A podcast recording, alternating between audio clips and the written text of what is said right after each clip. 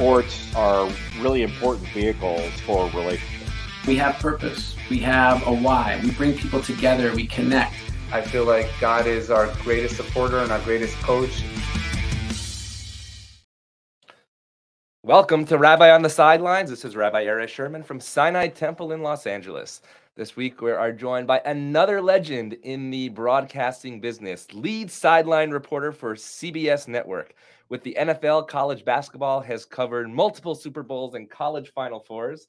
Joining us live from New Jersey, Tracy Wolfson. Tracy, it's so good to have you on Rabbi on the Sidelines. Thank you, Rabbi. It's such a pleasure to be here. So excited. Yes, so uh, we followed you over the many years, and actually, as you can see behind me, with Carmelo Anthony, um, a Syracuse guy here, and uh, 2003 was a big year for us. But to watch you on the sidelines is, uh, I would say, not just legendary and insightful, but an amazing inspiration in terms of the stories that you bring to the public audience. And it's much different, I think, than being, you know, in the booth. So let's begin, as we say from uh, Ma'alin Bakodesh Veloma Redeem, that we should go up in holiness and uh, not down. Let's start first with your journey into the sports world, and we'll cross that path of faith uh, very shortly as well. So you have said that your job is not typical, and you have uh, said also that when you were a young girl, you looked at Ahmad Rashad and Willow Bay and said, "That's what I'm going to do," and you did it. Not many of us get to simply look at somebody and say, "I'm going to do it." So how'd you do it? Yeah, uh, as I said, it was not a typical path. But first off, when I was you know, first interested in sports. I was about seven, eight years old. I was a tomboy. Not sure if we can use that word anymore, but I still say that's, you know, what I was. I was obsessed with sports. I loved playing with it. I loved watching it. My parents would find me in my room being like, what are you doing?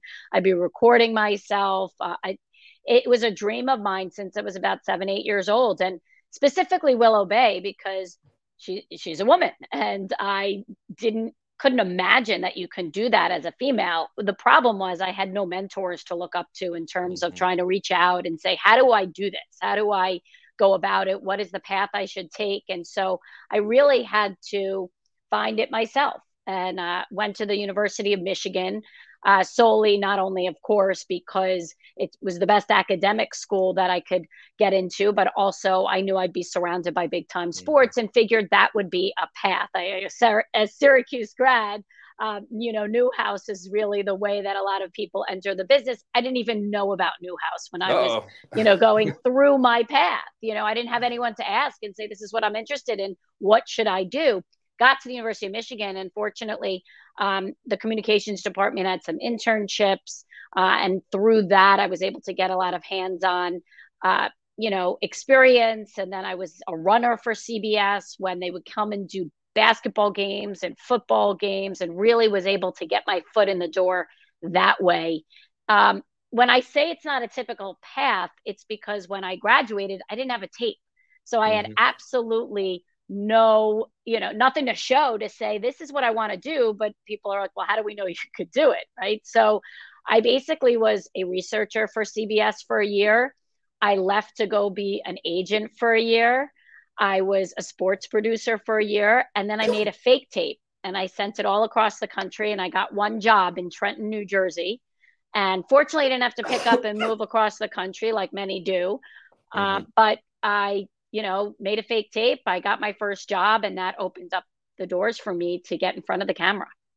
So you mentioned about not having a role model in the female world. Um, I've been honored to host one of your mentors, which is Andrea Kremer, on the show as well. Oh. But this is what you said when you uh, were interviewed, I believe, last year on a summit by Marc Zumoff from Philadelphia, and the idea of follow, uh, finding a, a female mentor. About Willow Bay, she was really one of the few women out there that I was able to really watch and learn from and model myself after. Uh, there was no cable network for me, and it was really hard to learn from a female and know kind of, and, and just have role models. So I didn't really grow up with a role model that I was able to kind of feed off of and get advice from and say, how do I manage and navigate all of this? So I really did a lot of that on my own until I, I joined CBS, and Lesley Visser uh, became a, a, huge role model and a huge help to me. But it is completely different. There were, you know, a handful of women back then, and now every time you turn on the TV, you see women covering sports. So, what is your message to the younger generation of females who love sports, who want to be the next, not Lesley Visser, but the next Tracy Wolfson? How do they do it?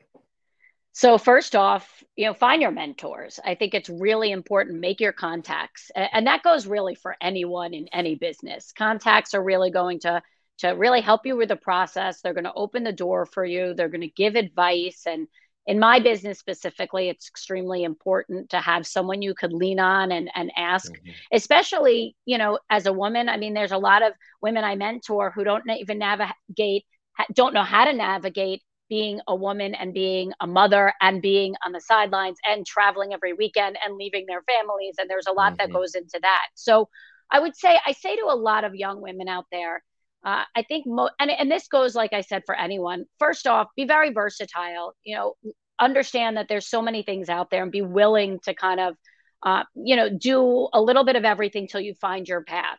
And then I think, second of all, you got to know your stuff. You really do. I mean, this is a business where you're going to be challenged every day and scrutinized. And if you don't know your stuff, you will be exposed, whether you are a woman or a male, but I think more so as a female in this business. Um, and the third thing, it's really simple and just be a great teammate.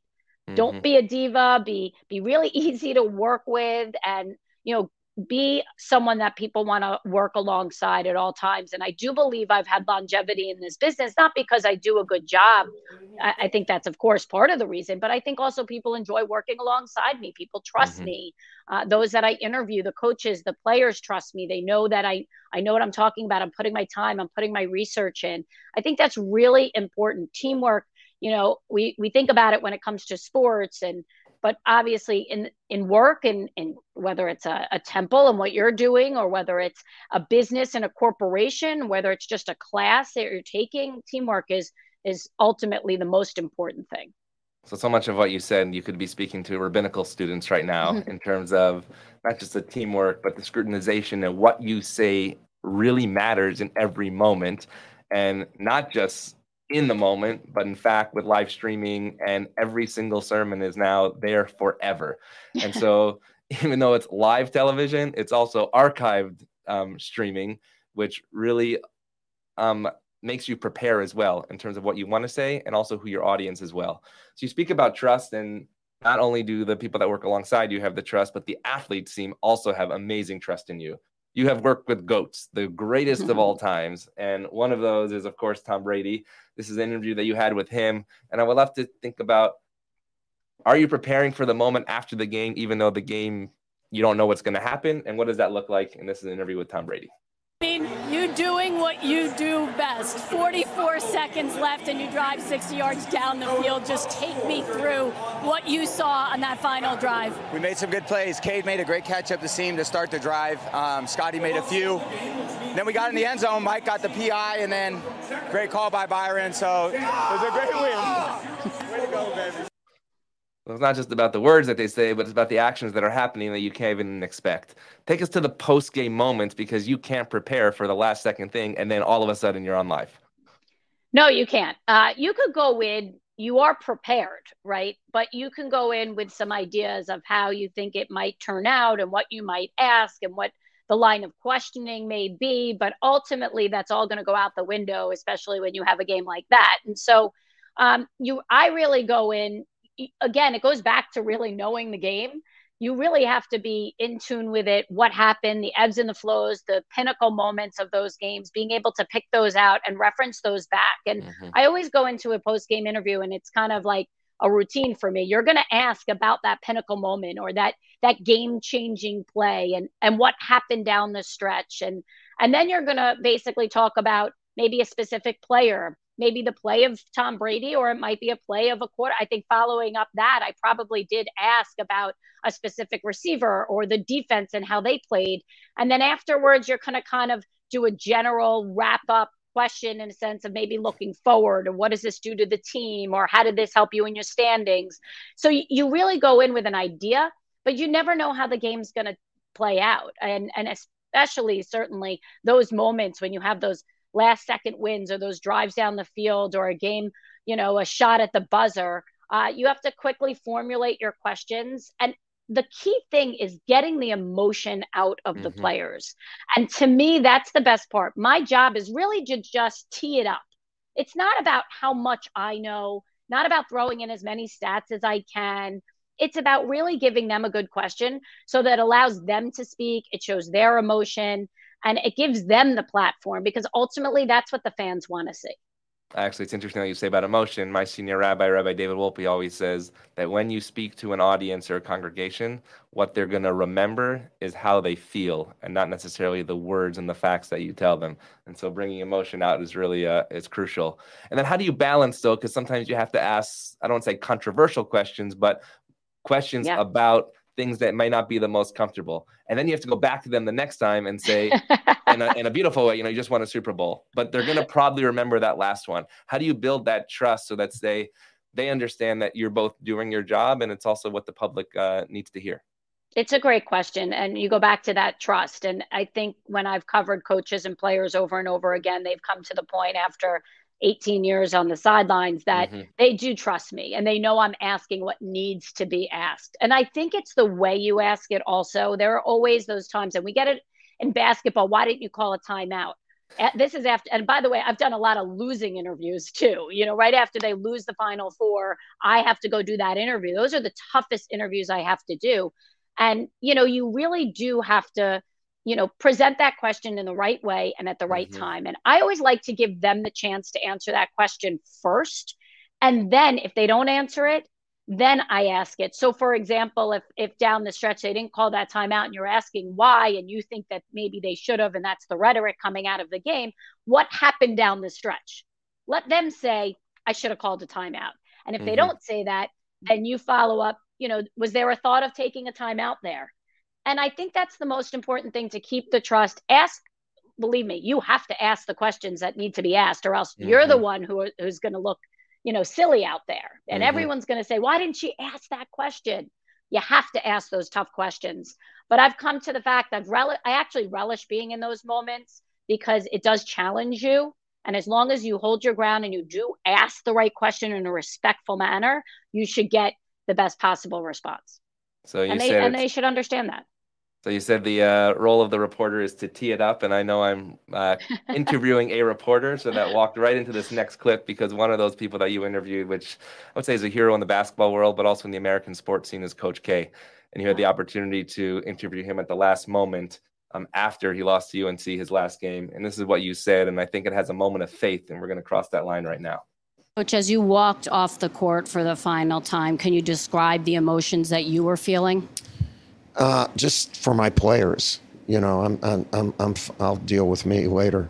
Uh, you know, uh, yeah, I, for me, my entire time coaching, I always wanted at the end of the year, or whatever the last game is, where you're either crying for joy or you're crying for sorrow. Um, and if you are, that means you've put everything into it. And I have a, a bunch of kids who are crying, and I'm proud of them. They've been a joy to coach, and they've played winning basketball, and they did tonight too. But uh, so did the other team. That is such a not only Jewish message, but theological message that basically the book of Ecclesiastes says, we read that on Sukkot, there's a time to cry, there's a time to mourn, a time to dance, a time to cry, a time to laugh. And he nailed it. That that locker room, every March Madness, one shiny moment is like a Yom Kippur moment for me. um, that like it not everybody's gonna cry for joy, but most people are going to cry for tears. So in that moment of Coach K, knowing that it was the last time you stepped off that floor, I was crying watching it, watching you. Um, how do you come up with that moment, and what does it, Coach K mean to the college basketball scene even today? It was a really emotional moment for me as well. And I'll take you back because I talked about being a researcher for CBS. I talked about my senior year when I was a runner for CBS. One of the opportunities I got as a senior at the University of Michigan was to cover March Madness in the Final Four. I went to New York, I did March Madness, and then I got the opportunity to be in Indianapolis, cover the Final Four. And who was there but Coach K and his Duke mm. team? They didn't win it that year. Uh, that was Arizona. But my job was to pick Coach K and his wife Mickey up from the airport. Oh wow! And so I, that was the first time I met Coach K, and so I our relationship started then and then to then finally live out my dream get on the air and have that moment where that's the bookend of his mm-hmm. career and Mickey, his wife, when I finally got in the air and she was at a final four that I was at, I went over to her and I'm like, Mickey, you know, I don't know if you remember. She goes, Oh my God, you actually lived, you know, out your dream, what you wanted to do. Wow. So I've had a, a, lot of moments with Mike Krzyzewski, um, been through a lot of his ups and his downs and, and followed his whole career and respect him so much. And there's that trust factor again. And, you know, a lot of people are very nervous to interview him or be around him. And certainly in that moment, I knew that moment was going to come. It mm-hmm. would have been a storybook ending for them to win the whole thing and not have that as so-called losing interview right. uh, after the game. So I was definitely conscious of when that moment was going to be and what the tone should be and what the question should be. And I'm going to tell you, I thought we'd do one question and let him talk and leave because mm-hmm. I didn't want to intrude on that moment. He was so gracious and he stood there for, you know, several minutes and allowed me to kind of keep going. And I had to kind of go off the fly there because I didn't know when he wanted to wrap it up. And and he seemed like he just wanted to stick around and savor that moment also. And that was a special one. I appreciate you you know putting that up there because i haven't seen it since mm. then. And um, it brought back a lot of memories and, and definitely emotional one for me as well so it wasn't Ernie in your ear saying, Tracy, we're done, or keep it going. no, you know, usually a lot of times they just have me record those and they don't oh, talk oh, to me or anything. So if I remember correctly, I think that one might have gone directly to the studio, but whatever it was, there was no one in my ear saying wrap mm. up or next question or ask them about this. Uh, I think they just trusted me in that moment. And I, I know, and, and in those moments, even after a loss, you see the humanity of these human beings. And one of those people that I really do look up to and has been a very good family friend of ours is Coach Boeheim.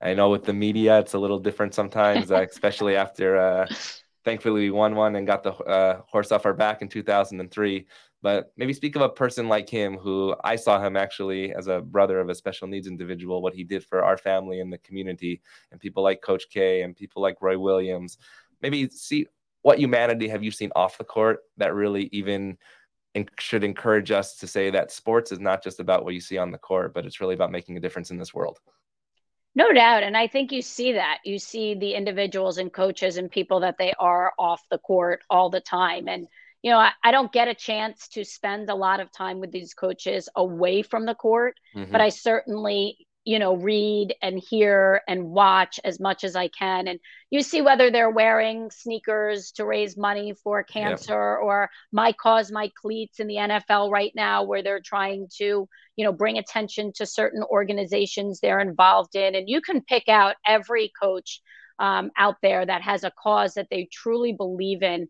And they are special off the field. You talked about Ernie Johnson and, and the mm-hmm. things that he has done and, and how he's influenced your life and a, and a mentor and a friend that he is to you. And I, I mean, he's just a perfect example, not a coach, but a, a you know, Human a being. national figure, a personality that does so many incredible things that you wouldn't know because you just watch him maybe on TNT, you know, it, during those pregame, you know, post game shows. So I do think there's so much of that. You bring up Boeheim, and there are several coaches I always get nervous about and fortunately, over the years, they've mellowed out with me, but he was one I remember in the beginning. I was so nervous to ask him questions at halftime.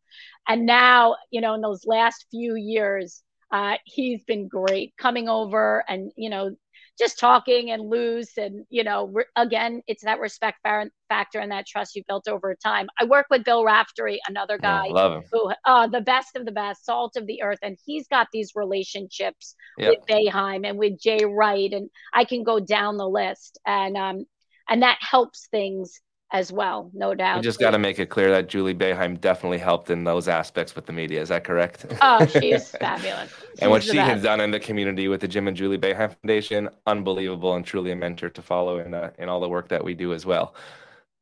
Yeah, so, and I think, I think, you're right, Will. And one other thing, I think they have these this platform just like players do, but coaches mm-hmm. do have a platform also.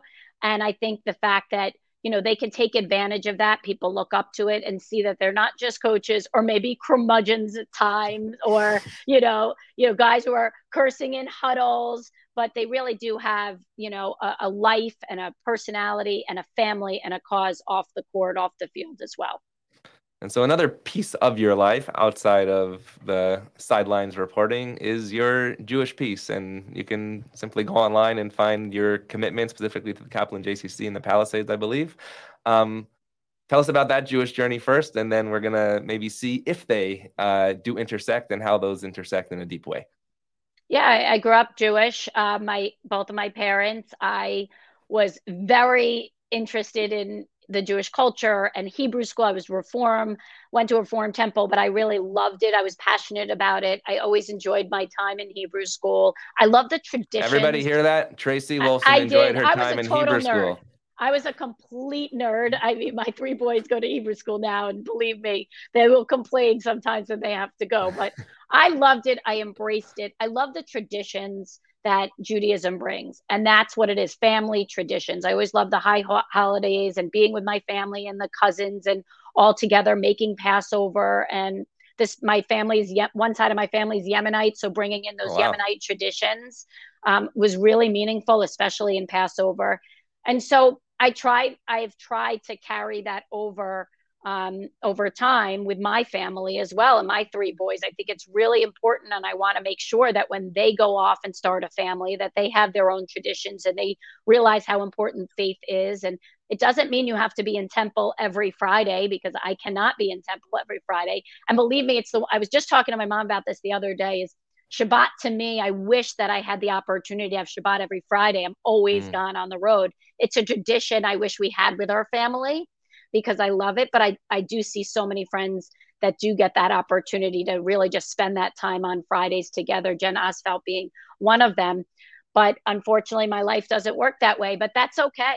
And even if I may miss a holiday or, you know, a bar mitzvah, I make sure that um, we make up for that time together. So it's really important to me getting involved in the JCC as well. I was um, I, I, was on a board for a very long time. I'm, I'm slowly rolling off to that. Just got involved with Israel lacrosse, bringing lacrosse to Israel. My son was just there in, in February on a service trip as well through uh, the Federation, the Jewish Federation here. So I'm finding other ways to stay involved and also pass it on to my, my kids. So you mentioned Israel, and obviously you're in the college basketball world, and what Bruce Pearl's doing with Athletes yeah. for Israel is amazing.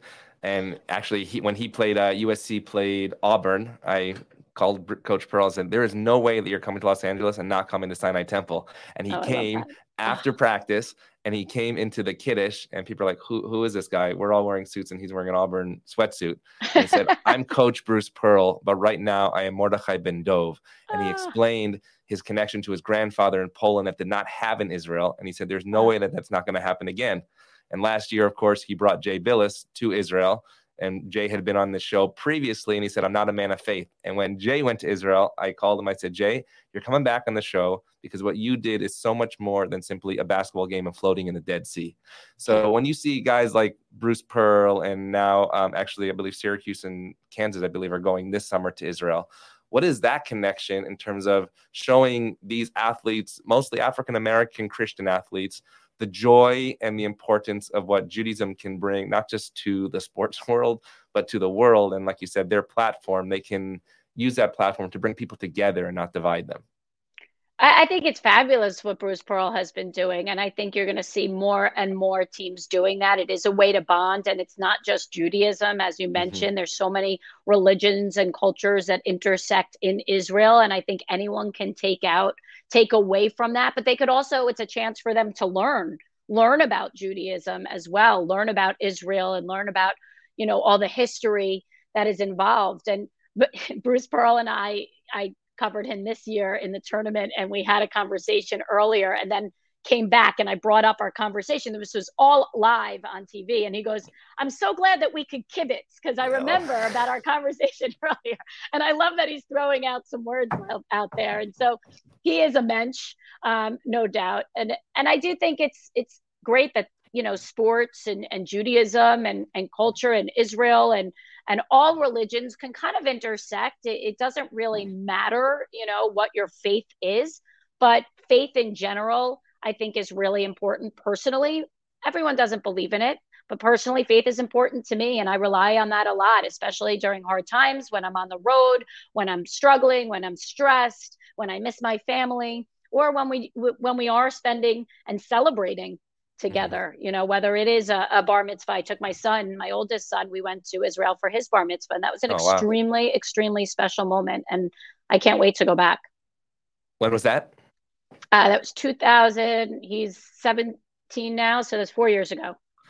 And so the Bruce Pearl is actually fascinating because it was it last year when the Ukraine war had just started on the dais of March Madness. He told the story of Purim and his name being Mordechai and what that meant in relation. And that was, it went, it went viral, not because it was March Madness, but because he had the platform in that moment to actually do that as well. So it's a beautiful thing to see from our community that leads to a, a greater thing as well. Um, when you talk about faith in sports and your journey, we're obviously talking on a quote unquote rabbinic show. Uh, but does that journey ever come out either live and not, not live, but on the air or behind the scenes in terms of who you are in that faith aspect as well. I mean, this year we talked about Kyrie Irving and what yeah. he did, and actually it was Ernie Johnson that reached out that said we need a rabbi to talk about this on the show. And there, I don't think there had been a rabbi on Inside the NBA before, and it was a very proud moment that faith was coming not in somebody's face, but as I said in that moment, it's a time to engage and not disengage. Are there moments at all over that career that said, you know what, this is who I am, and this is how I need to speak out right now?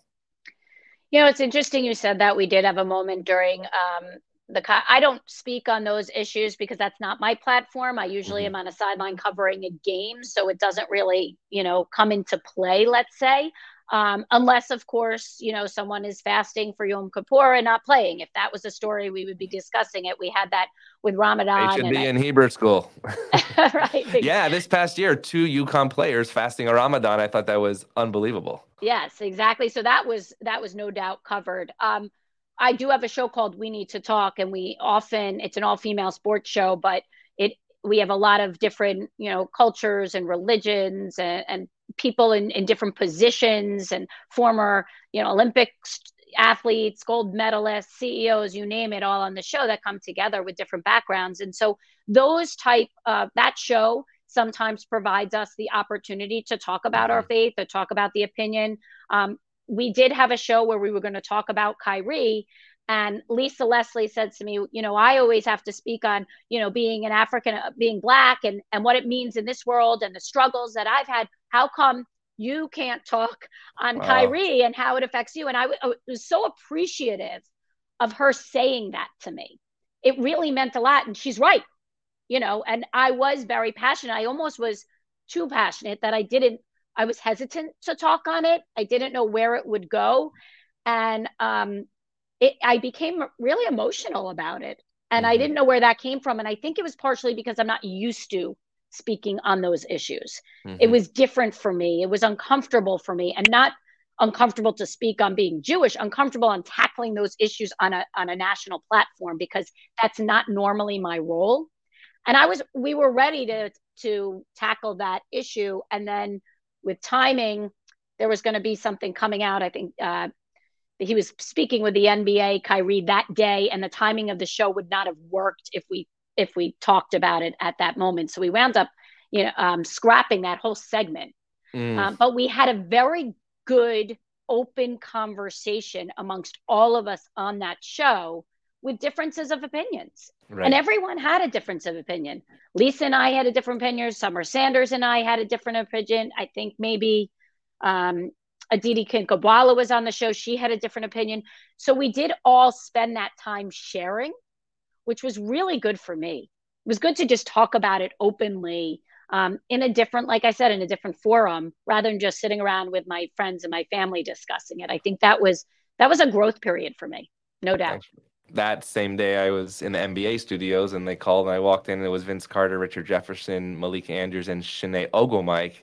And off the air, Chiney goes, "Rabbi, I want to let you know my best friend is Catholic and oh, sorry, my best friend is Jewish and there is nothing like a Shabbat dinner.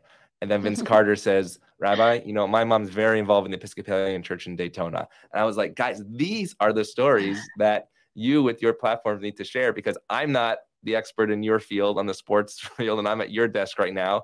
I'm more of the expert in the religious field, but these are combining. And it's interesting because, um, you know, when people hear a rabbi talk about sports, say, oh, it's, you know, a cute little thing. But actually, Solomon Schechter, the first conservative rabbi in America, um, said that you can't be a rabbi in this country without speaking about baseball. And he didn't mean just sports, but he meant the American experience is interwoven with sports. And it seems like, at least for all the people that I've spoken to over the last two years, and they are major figures in your world, say that there are elements in the world of sports that are very faith based that couldn't happen um, without it, whether it's team camaraderie, sacredness in the locker room, or or what you have. So, what avenue or what aspects of faith have you seen in those locker rooms or on those courts besides simply thanking the Lord above after a, a win? Because as uh, as as Dave Sims told me, the guy in left field is often not thanking God for dropping the left field, the left uh, the pop up as well. yeah, I mean, you do see that often, and it, but it takes. Um, I think it's there's a lot of pregame prayer, there's a lot of postgame prayer, there's a lot of prayer during practice, but it's really it doesn't.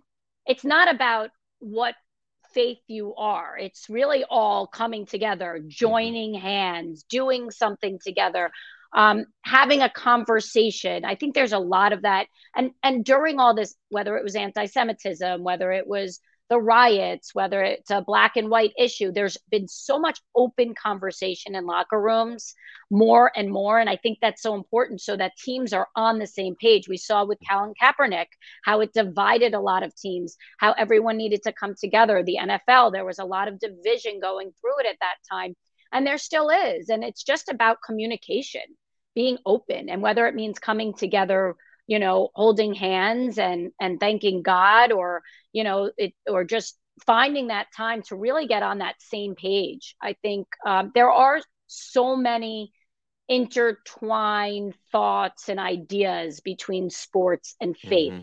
and especially when you're about to go on to, onto a court and you want to believe just believe. It doesn't matter what you believe in, just believe. Mm-hmm. I think that word is very strong. It's thrown out there a lot. Um, but it doesn't mean you you have to believe in a, a certain in God or a certain God or your faith. It just means you have to believe. And I think it's a way of of getting everyone together on the same page. And and we talked about teamwork. We talked about teams. Those teams that are all um, on the same you know, in the same belief of their team, like just the same faith of their team, those are the best. Those are the best yep. teams out there. And it yep. doesn't matter what talent level you have. I see it on the sidelines all the time. If they're not all intertwined, if they're not all on the same page, they're never going to be successful. It doesn't matter if you have the best quarterback out there.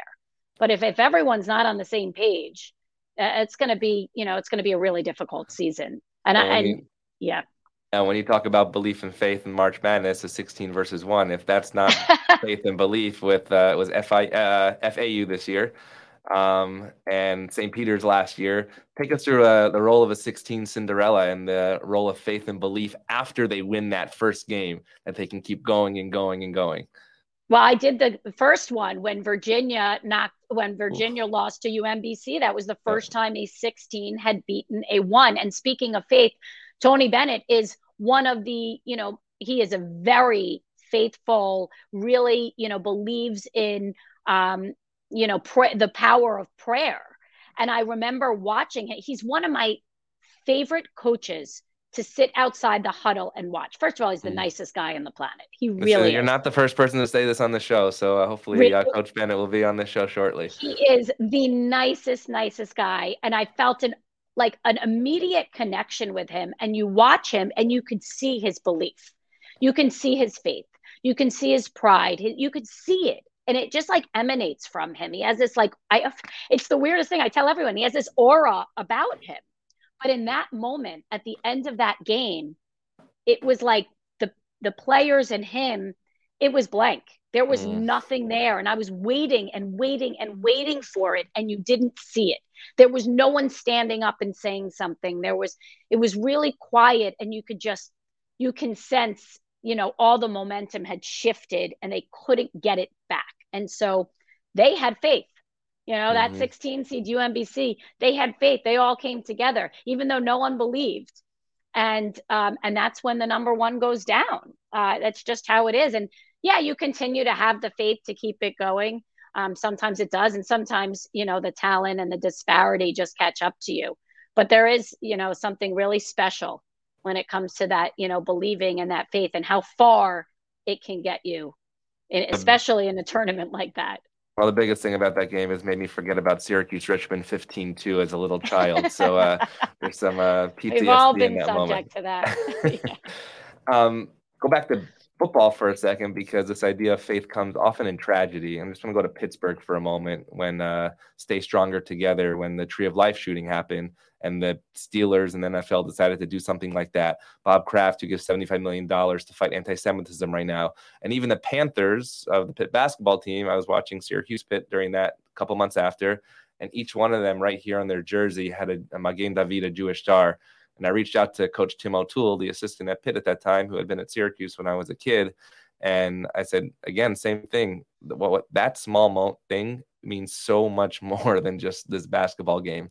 So maybe take us back to some of these tragedies, you know, that or like when uh, I interviewed Dan Shulman and he announced on the air that Osama bin Laden was caught.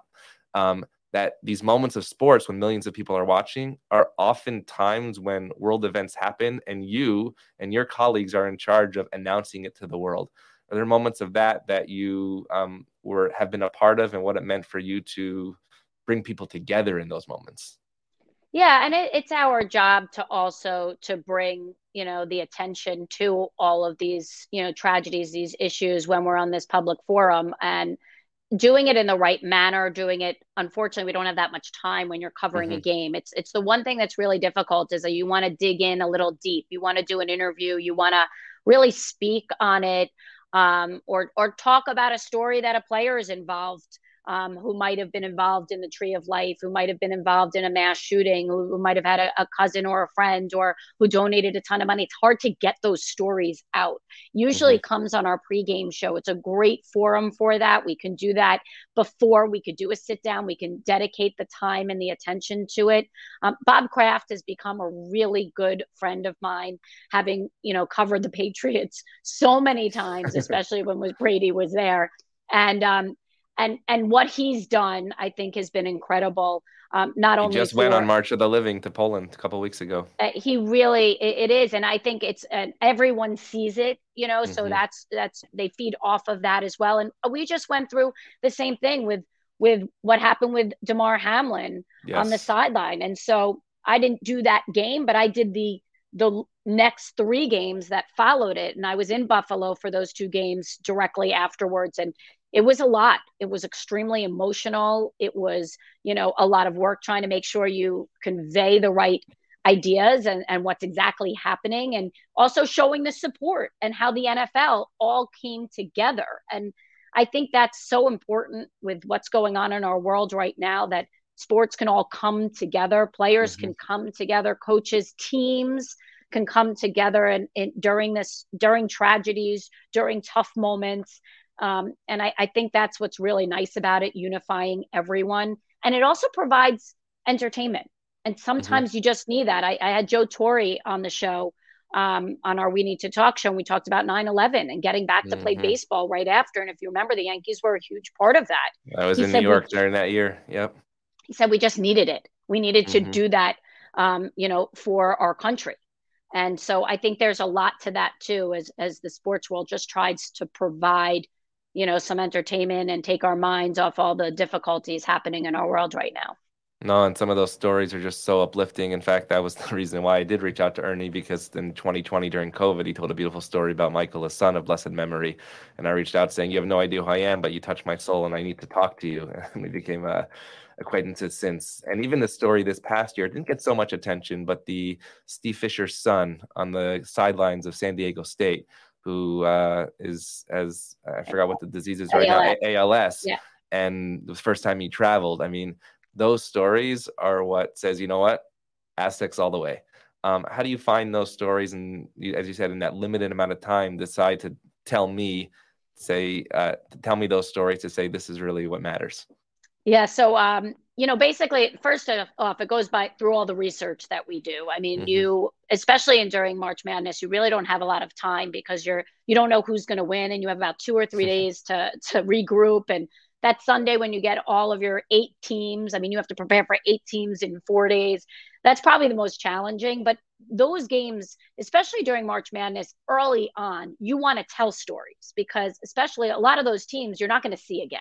They might mm-hmm. be a 15, 16, 14 seed that you know you've never even heard of the school. You don't even know where the school is. And they have so many stories to tell. And that's your your goal is to you know bring you know humanize these players and really show what they do off the field and and off the you know off the court for that matter. And so um, with steve fisher and I, i'm a michigan grad. I, mm-hmm. I know him well. I know the story well. I've, I've been involved in uh, there's a basketball the alumni basketball team at michigan raises money every year for als because nice. of steve fisher and his son and um, so he w- they were around us for that whole week and it was really good that we can figure out ways to to get that story and you have to do it as a team so mm-hmm. jim Nantz is the best storyteller in television so he might be the one to you know start it and i might be able to add this is what he's doing on the sideline you know while he, he's a full-on coach by mm-hmm. the way mm-hmm. and it was his first time traveling but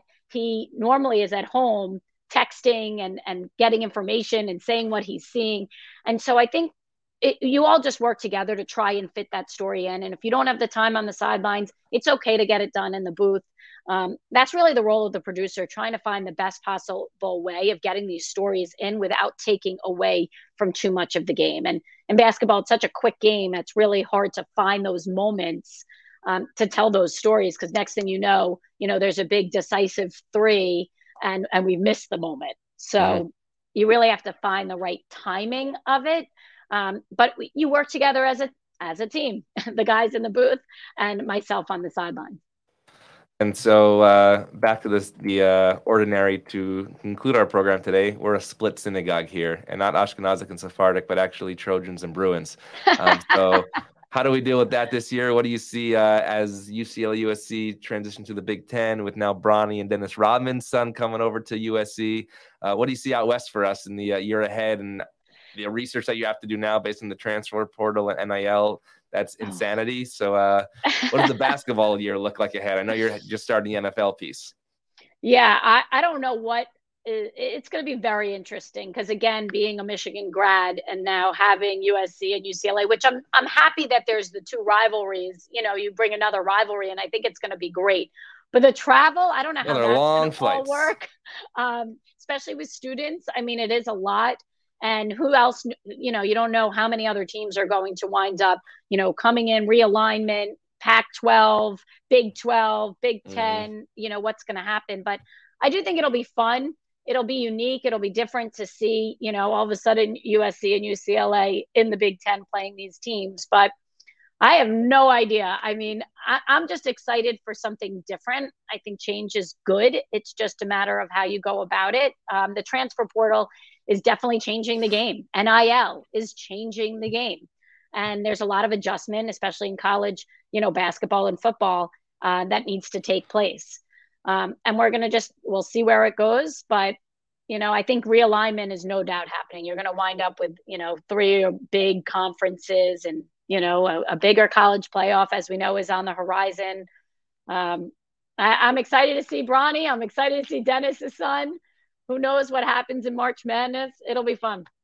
And what about the NFL? Now that Brady is officially retired for the second time and just sort of a new crop of talent coming up here, any changes also going forward in the NFL that we uh, can look for? I know, uh, you know, most of the kids are in Hebrew schools. I know they watch you after, um, but uh, NFL this year, what should we expect?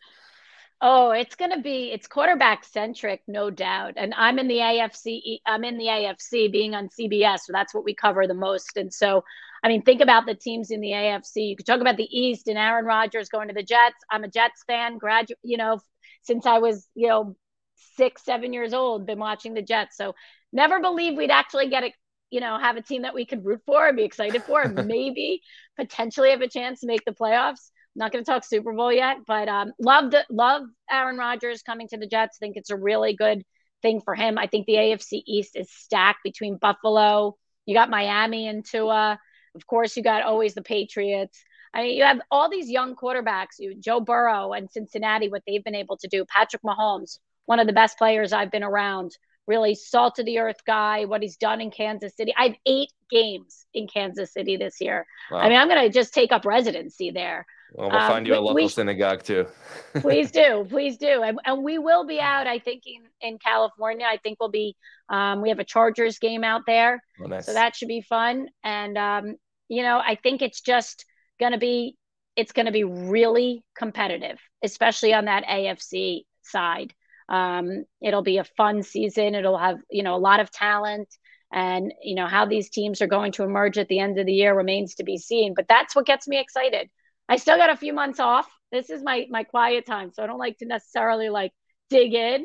But I know that August is going to be here before we know it, and I'm going to be so ready to get on that plane and get get back to football for week one. Well, Tracy Wolfson, I'm going to leave you with the words of uh, Rabbi Maimon- Moses Maimonides, and that would be Ani Ma'amin. It means I believe, because all the stories that you have told are really about belief that anything can happen with that faith and belief. But most importantly, it takes teamwork, it takes effort, it takes partnership to uh, not just simply bring entertainment, but also bring inspiration of these amazing stories to this world. Tracy Wolfson, lead sideline reporter for CBS, the NFL, college basketball, college football. We are so honored that you took the time to join us and Rabbi on the sidelines. When you're out here with the Chargers, make sure that uh, Sinai Temple is your home, and we'll see you soon. Thank you so much, Tracy. Thank you, Rabbi. I appreciate it.